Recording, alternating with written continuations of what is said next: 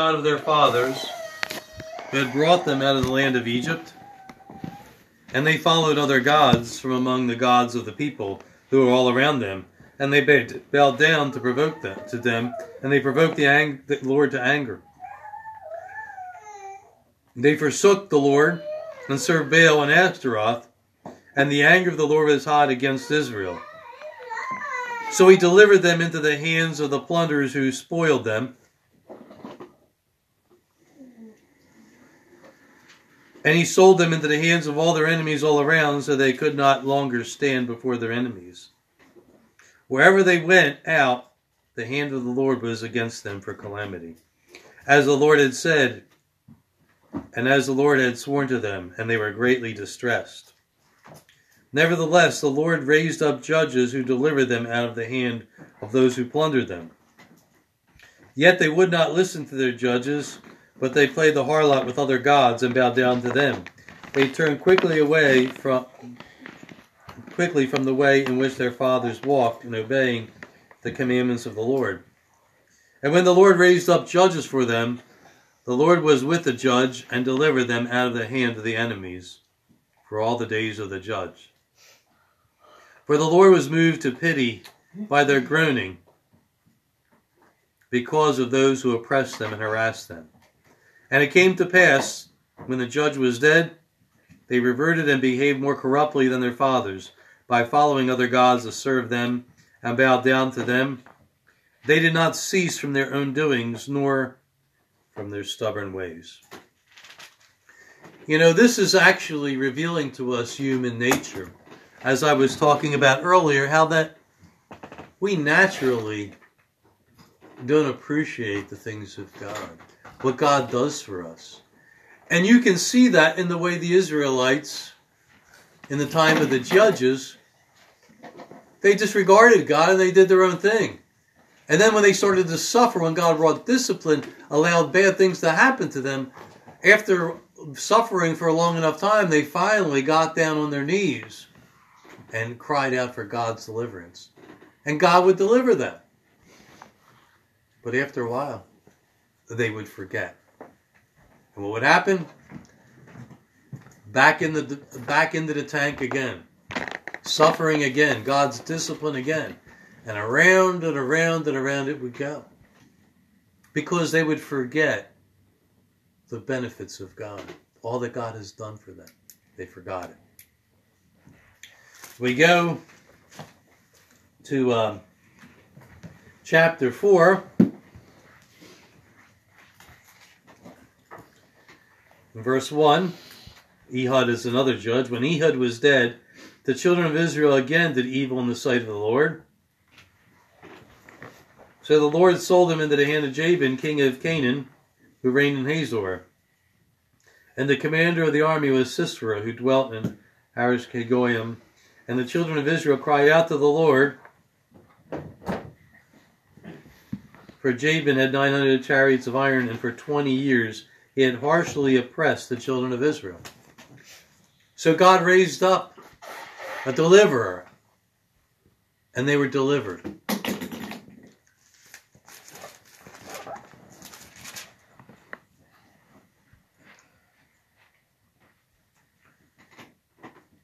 We go to chapter 6 of Judges.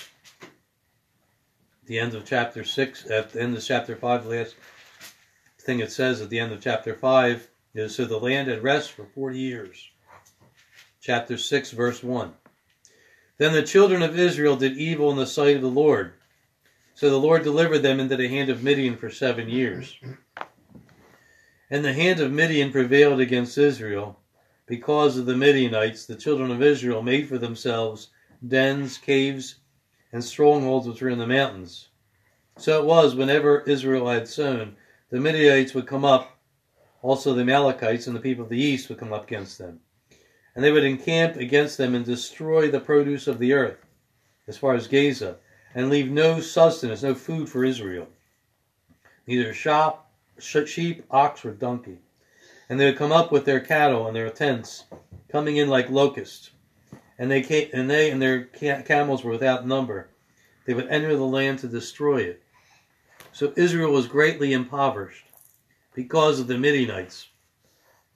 And the children of Israel cried out to the Lord.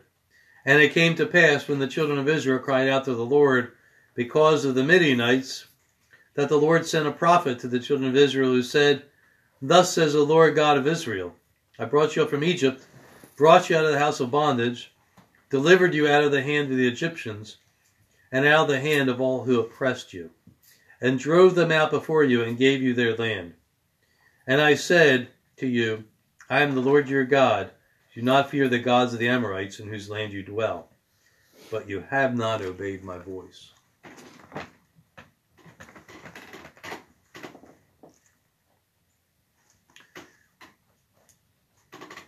God's great deliverance through the judges, and God kept on helping them and delivering them. He says, I delivered you out of the house of bondage. I delivered you time and again. Gave you this great land, put you in a great place. Delivered you from the house of bondage, out of all those who oppressed you. You know, that's what God has done for us. He delivered us from our enemies, as we were talking about in the communion meditation. Delivering us from the oppression of Satan. Delivering us from darkness, from the bondage to be bound to sin. The Bible says we've been freed from sin through Christ. We have so much to be thankful for. And yet we can be like the Israelites, just going back and forth and, and, and being rebellious against God or being unthankful and unappreciative. And it leads us down a road of lukewarmness or a road of re- out and out rebellion or a road of just being lethargic as a Christian. Not appreciating, like these people, not appreciating everything that God has done. The greatness of God and the greatness of His mercy towards us. He called us out of darkness. We should be rejoicing in that. We should be thankful for that. We should be thankful for the food on our table, for the roof over our heads, for all the luxury and everything that God has given us. Even if we don't, even if we're not in the, even in the middle or upper class, we have a lot more than a lot of people have. But for everything that He's given us, we should be thankful.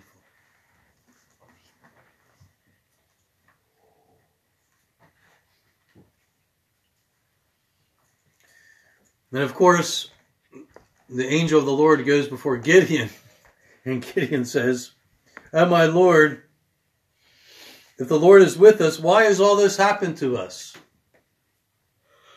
Where are all his miracles? Did not the Lord bring us up out of Egypt? But the Lord has forsaken us and delivered us into the hand of the Midianites.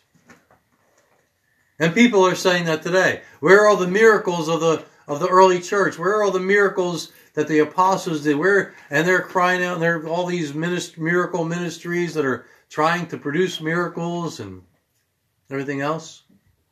Why? What happened in the miracles of that? Where, where were the miracles in the times of Gideon? The people of God were in rebellion. The people of God were not appreciative. They were not thankful. They were not holy.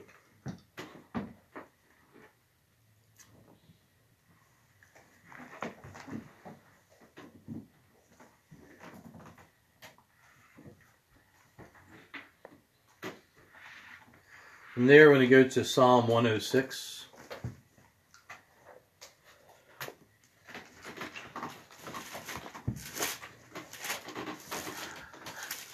By the way, we're going to be tested on all this today. The trivia questions. If he's listening.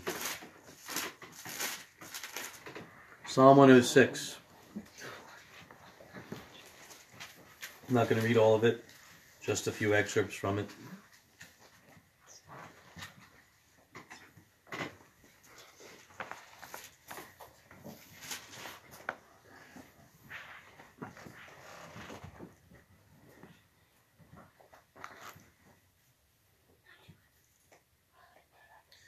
Psalm 106, beginning in verse 7.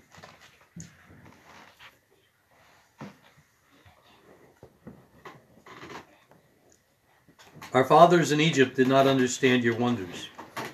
They did not remember the multitudes of your mercies, but rebelled by the sea, the Red Sea. Nevertheless, he saved them for his name's sake, that he might make his mighty power known. He rebuked the Red Sea also and dried it up, and he led them through the depths, as through the wilderness. He saved them from the hand of him who hated them, and delivered them from the hand of the enemy. The waters covered the earth, uh, covered their enemies. There was not one of them left. Then they believed his words. They sang his praise. They soon forgot his works. They did not wait for his counsel, but lusted exceedingly in the wilderness and tested God in the desert. Next verse talks about how he gave leanness, emptiness to their soul because of that. They forgot all that God had done for them. says he saved them from the hand of him who hated them, redeemed them from the hand of the enemy. And that's what God has done for us. But are we forgetting his wonderful mercy and all that he's done for us? Because it it affects the way we live. We can tell if we're forgetting it by, by the way we live.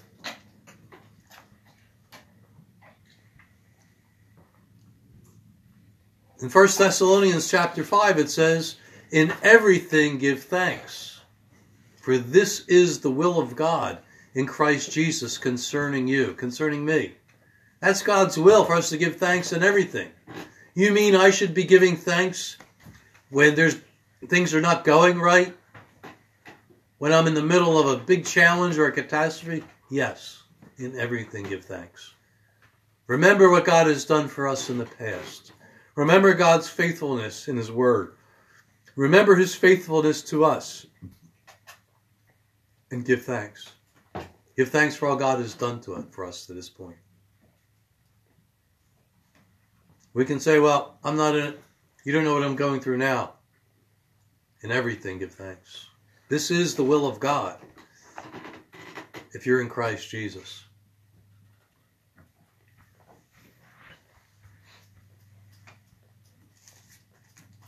Leanness in the soul.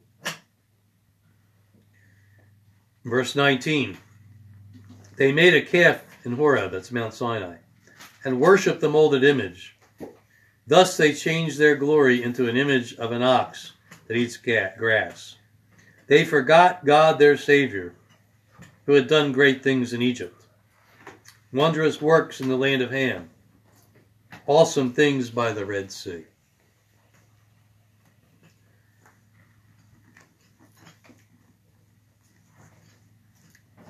Jesus said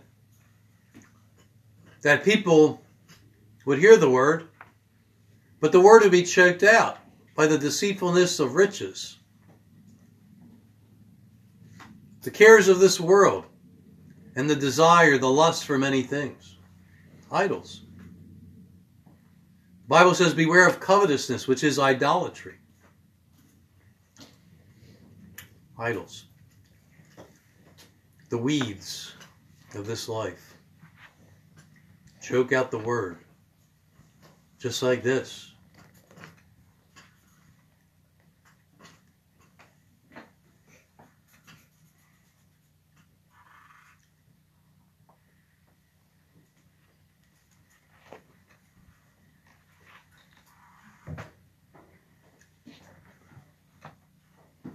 Verse 43.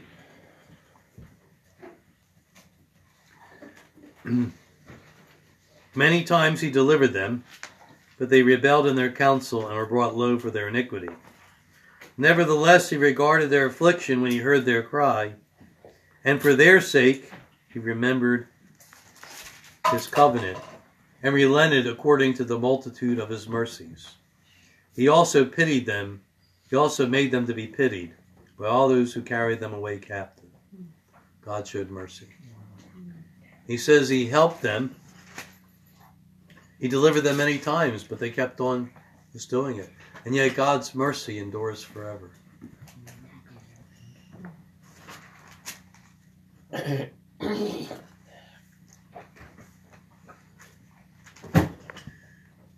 And from there, I'm going to go to Psalm 103.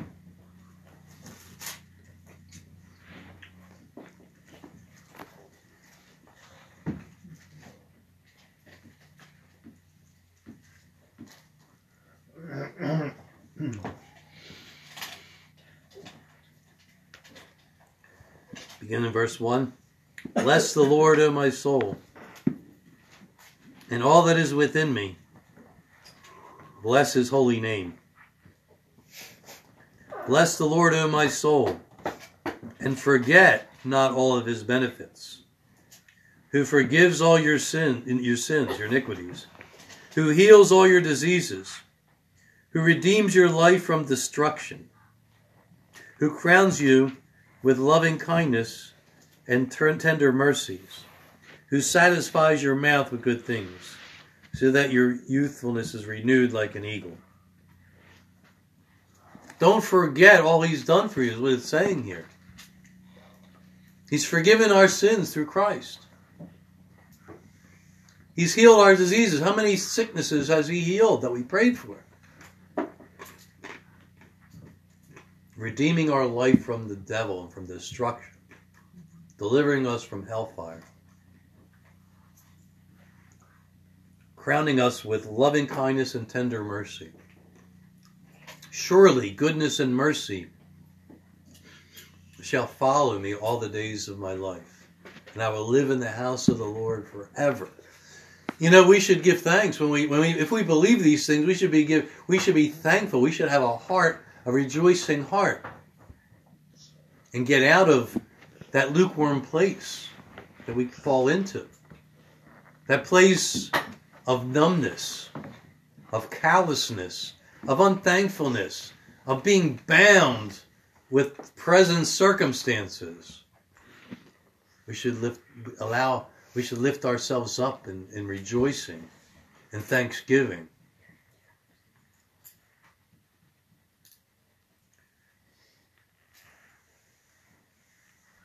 Verse 8 The Lord is merciful and gracious, slow to anger, and abounding in mercy. Verse 10 He has not dealt with us according to our sins, nor punished us according to our iniquities. For as the heavens are high above the earth, so great is his mercy towards those who fear him. As far as the east is from the west, so far has he removed our sins from us. As a father pities his children, so the Lord pities those who fear him. For he knows our frame and he remembers that we are dust. Great is his mercy towards those who fear him, to those who honor him, to those who respect him, to those who appreciate him. Forget not all of his benefits. Today is a day of appreciation, and every day is a day of thanksgiving. In this country, a couple hundred years ago, founders of this country declared that the fourth Thursday in November should be a day of thanksgiving for the whole nation, a day of to give thanks to God. And that's great and fine. But every day should be a day of thanksgiving being thankful. Verse 17, but the mercy of God is from everlasting to everlasting. It's forever. On those who fear him, and his righteousness to his children's children. That means his grandchildren. To such as keep his covenant, and to those who remember his commandments to do them. Such great blessing those who are in a covenant with the Lord through Jesus Christ. Such great blessing. We don't have to fear our present circumstances, but to look to the mercy and the grace of God, the greatness of God and the goodness of God. Give thanks to the Lord, for he is good, it says in Psalms, and his mercy endures forever. God is good. He pities, as a father pities his children. He, peer, he pities those who fear him. God did not, I did not deserve to have my sins forgiven. Neither did you, neither did anybody. I didn't deserve to be pulled out of the dungeon. It was God's mercy and His grace. Jesus says, Those who come to me, I will in no way cast out. No way. Come to Him on His terms. In order to come to Him, we have to come to Him on His terms, not our own, on His terms.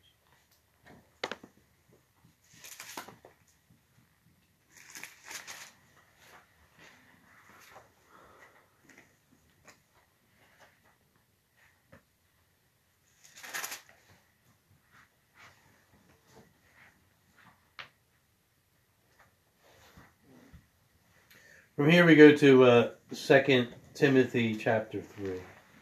A couple more scriptures before we finish.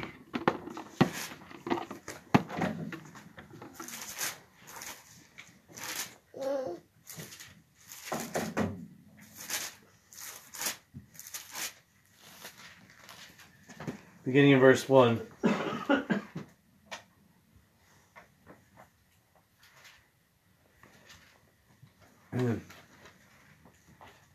But know this that in the last times, in the last days, perilous times will come. Perilous means dangerous times. For men will be lovers of themselves, lovers of money, boasters, proud, blasphemers, disobedient to their parents, unthankful, unholy unloving, unforgiving, slanderers, without self control, brutal, despisers of good, traitors, headstrong, haughty, pleasures, lovers of pleasure more than lovers of God.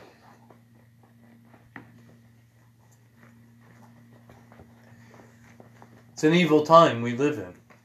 And there's a lot of ungratefulness. The word ungrateful is in the middle of that. And this is not just in the world, it's in the church too. All these things that I talk about, they're not just in the world, they're in the church. You got this stuff happening in churches.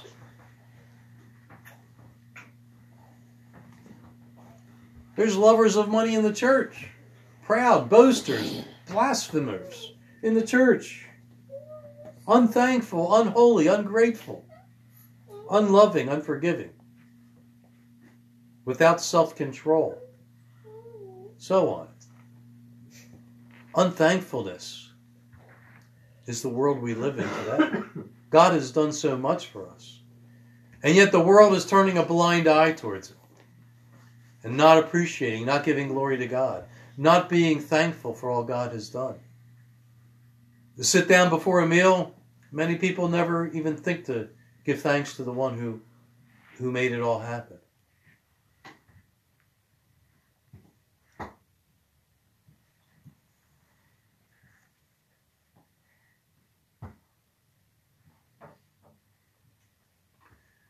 You know the song that we sing?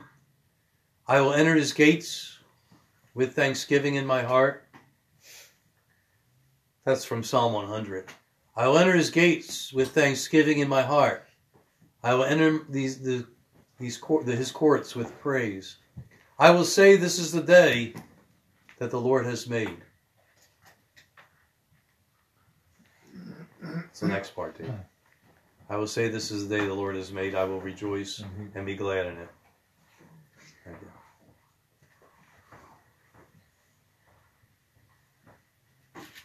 For he has He has made me glad. Right. We sing that song too. He has made me glad. And the fact is, is that most people in the world and much of Christendom doesn't live this way. Are we living that way? Are we being? Are we entering before the Lord with thanksgiving? The Bible says that that we should, instead of being anxious, it says that we should let our prayers and requests be made known to God with thanksgiving. Be being thankful as we come to Him in prayer. So why should we be thankful? Because he hasn't answered our prayers yet about what we're praying. We should be thankful for all he's done for us already. We should be thankful if we have faith because we believe that he's going to answer us. He's given us this privilege to come before his throne of grace and mercy, to receive help and mercy for our time of need. Entering his gates with thanksgiving in our hearts. A rejoicing heart.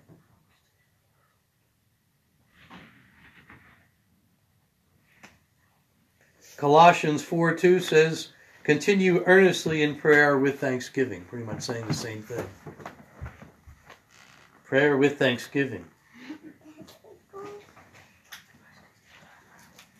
Read a few more. Colossians 3:15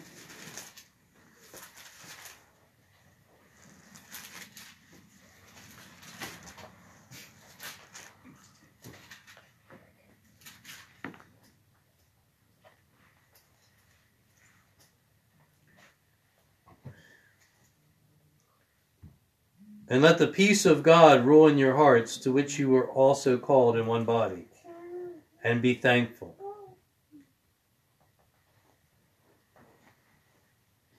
Ephesians 5, a couple to the left.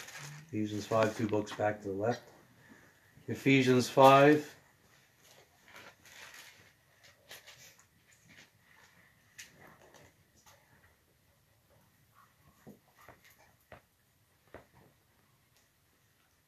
Beginning in verse 15. See then that you walk carefully, not as fools, but as wise, redeeming the time or making the most of your time, because the days are evil. Therefore, do not be unwise, but understand what the will of the Lord is. And do not be filled or drunk with wine, which is excessive, but be filled with the Spirit, speaking to one another in psalms and hymns and spiritual songs, singing and making melody in your heart to the Lord, giving thanks always for all things to God the Father in the name of our Lord Jesus Christ. It's all over the place, isn't it? Old Testament, New Testament. And the reason why it's all over is because it's trying to make a point. That we can't walk according to our natural instincts of being unthankful and ungrateful. God has called us to be, to be thankful. In everything give thanks, for this is the will of God in Christ Jesus concerning each of us who are in Christ. To be thankful and grateful. And thankful and grateful is the opposite of grumbling in our circumstances. It's the opposite of complaining in our circumstances. It's a it's the opposite of being down and out because of our circumstances. We're rejoicing in our circumstances, in our trials, because of a great God who we know and has delivered us out of darkness and into the kingdom of his Son, who's answered so many prayers, who loves us. We know a God who loves us. He's a good God. Rejoice today. Rejoice every day and give thanks. Give thanks always for all things to God the Father in the name of our Lord Jesus Christ. Stop being a complainer. Stop being a grumbler. Stop complaining about different things that are going on in our lives. Stop grumbling against each other and against God. Many people grumble against God, they don't even realize it. Because God is allowing circumstances in our life. And they grumble about those circumstances. Grumble, grumble, grumble. It's the opposite of thankfulness and gratefulness to God.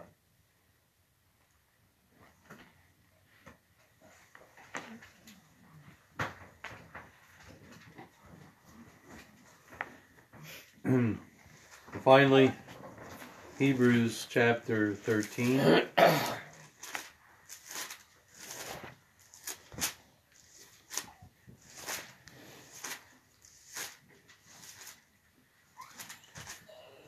Hebrews 13 and verse 15.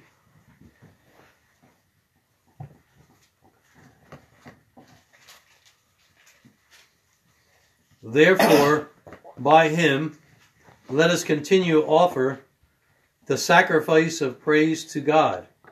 That is, the fruit of our lips, giving thanks to his name.